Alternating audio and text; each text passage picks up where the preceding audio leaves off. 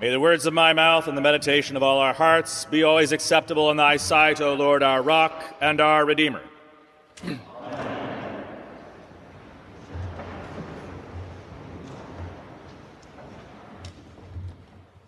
One thing that a priest is empowered to do by our Lord Jesus Christ is to pronounce a blessing. This happens, in fact, at the end of every Mass. And when we read in Scripture that something is blessed, I suspect this is what we tend to think of. When something is blessed, that's because God pronounces his favor upon a person, a thing, or a state of affairs, either directly or through an authorized individual. This sort of blessing has deep roots in the Pentateuch, the first five books of the Bible, where God blesses his creation, God blesses Adam and Eve, and God promises that all nations will be blessed through the seed of Abraham. This kind of blessing is covenantal. It's a promise from on high that effectively makes blessed whatever God declares to be blessed. But this is not the sort of blessing that Jesus is speaking of in today's celebrated passage from the Gospel of Matthew. Here I'm following R.T. France, whose commentary on Matthew I recommend, and Jonathan Pennington, who's written an entire book on the Sermon on the Mount. What these experts point out is that both Greek and Hebrew have two words that get translated into English as one word blessed. In Hebrew, to be blessed in the sense that I have described is to be Baruch. But there's another word in Hebrew for blessed. That word is asrei. These two notions are, of course, related, but they are distinct. When God says all nations will be blessed through Abraham and his seed, that's Baruch. So, where do we find the language of Asrei? Here's a good example. It's at the very beginning of the Psalms. In fact, it's the first word in the Psalter. Psalm 1, verse 1, we read, Blessed is the man who walks not in the counsel of the wicked. Now, that's not Baruch blessed. That's Asrei blessed. So, what's the difference? Why does it matter? To be Asrei blessed is to be living the full and flourishing human life. To be blessed in this sense is to be living well. This kind of blessing is not an act of bestowal by God of divine favor upon a person or some state of affairs. This kind of blessing is not a promise from on high, but rather an appraisal made by a wise person of what in fact is the good life for human beings. We find this language not in the covenantal milieu of the Pentateuch, but rather in the wisdom literature. Wisdom literature in the Bible has much in common with the deep aspirations of all people everywhere to know what is the best way for us to live. It's the same question that philosophers and sages of every time and place have asked and tried to answer in their various ways. The Bible has its own version of this answer. The wisdom literature, chiefly the Psalms and the Proverbs, that's the place to go looking for it.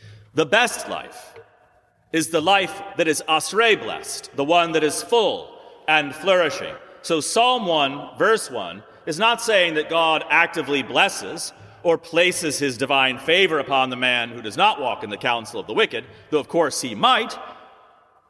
What it's saying is that the best way to live, the good life, is the life that avoids wickedness. The thing about being blessed in this way is that it's the way you should want to live. You're supposed to be enticed by this wisdom. You're supposed to be able to say of it, yes, right, that is what I want, because the flourishing life is the one that we all want to live. It's not a hard sell. Or at least, it's not supposed to be. Because the Bible actually contains another vision of the good love that's not in the wisdom literature, it's actually right here in Matthew chapter 5. In Greek, Baruch blessing is normally translated by the word eulogetos, a word that the New Testament uses only in connection with God. And asrei is consistently translated by the Greek word makarios. It's this word in the plural form that is used again and again and again by our Lord in today's reading. We call those the Beatitudes. That's a fine name, but now that's Latin, so I'm adding to the confusion, right? three ancient languages. Seems like the maximum for any given sermon. But the point I want to make is that each of these solemn and shattering pronouncements that our Lord gives to us in Matthew chapter 5 amounts to not a presentation of a list of qualities that he's asserting God has placed his divine favor upon. What Jesus is doing here is teaching us about what just is the best life for us to lead, the flourishing life the happy life. And in this respect, Jesus is acting no differently from the great philosophers and sages of the ancient world.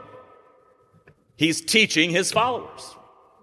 Matthew tells us in verse 1 that he sat down on the mountainside, which is the traditional posture for a teacher to take. And in verse 2, he says straightforwardly, he opened his mouth and taught them, saying, This is Jesus' teaching teaching his disciples, teaching the crowds that he sees at the beginning of the chapter, teaching us, teaching us his answer to the classic question that fired all ancient philosophy, all sages, all great masters of every wisdom tradition What is the happy life?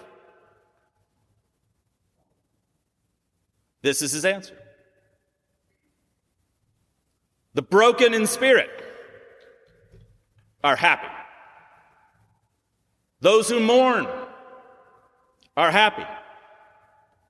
The meek are happy. Anyone who hungers and thirsts for righteousness is happy. The merciful are happy. The pure in heart are happy. Peacemakers are happy.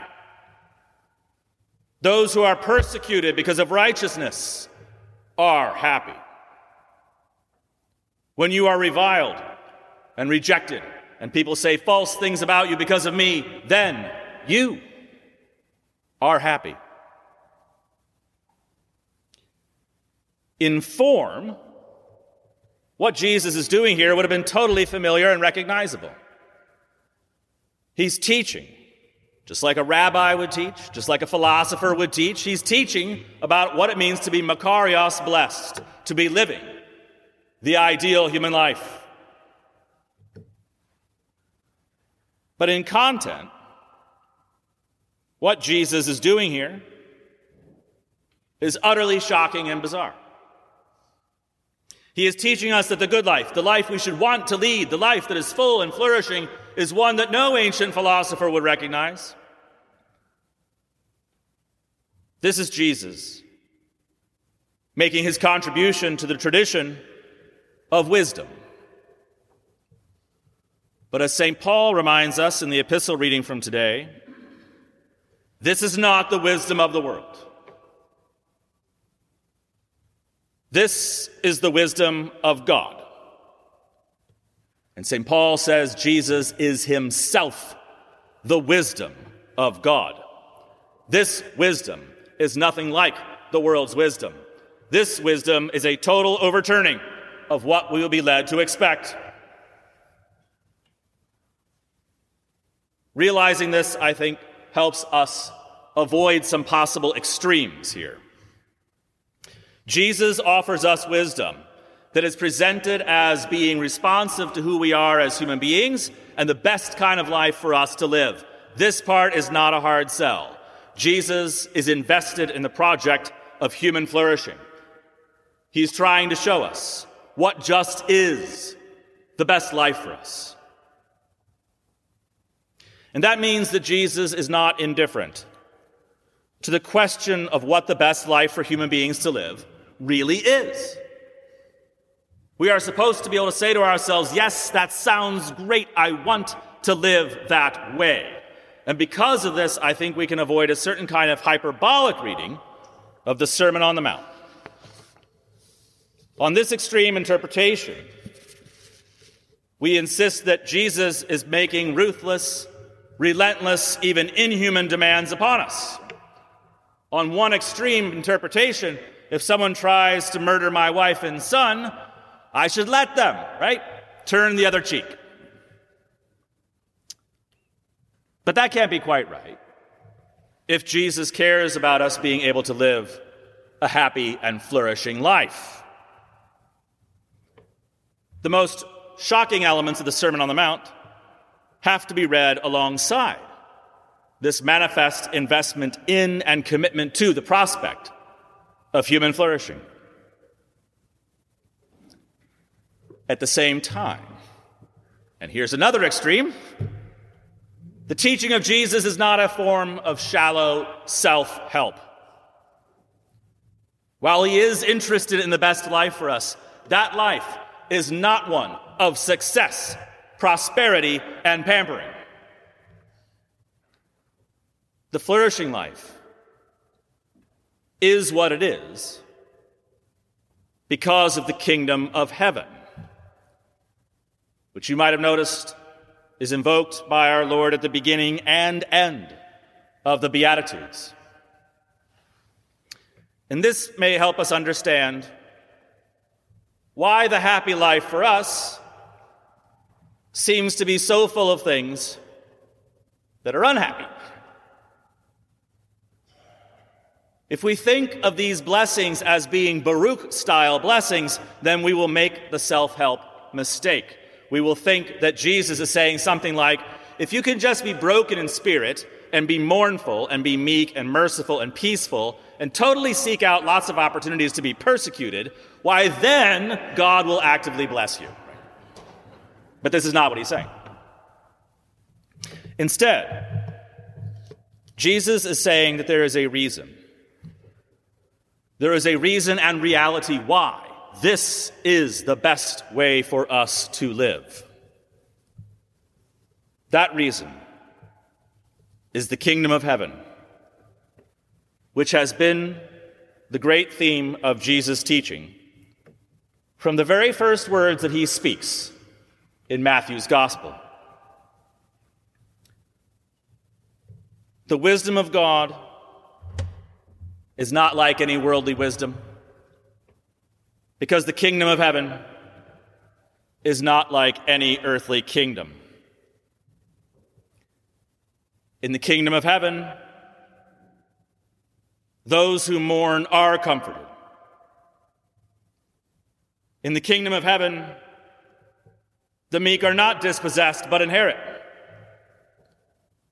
In the kingdom of heaven, Hunger and thirst for righteousness is satisfied. In the kingdom of heaven, those who show mercy are shown mercy. In the kingdom of heaven, God reveals himself to those who are pure in heart. In the kingdom of heaven, God makes peacemakers his own offspring. So, how do we avoid falling into these extreme mistakes? Here's the trick, I think.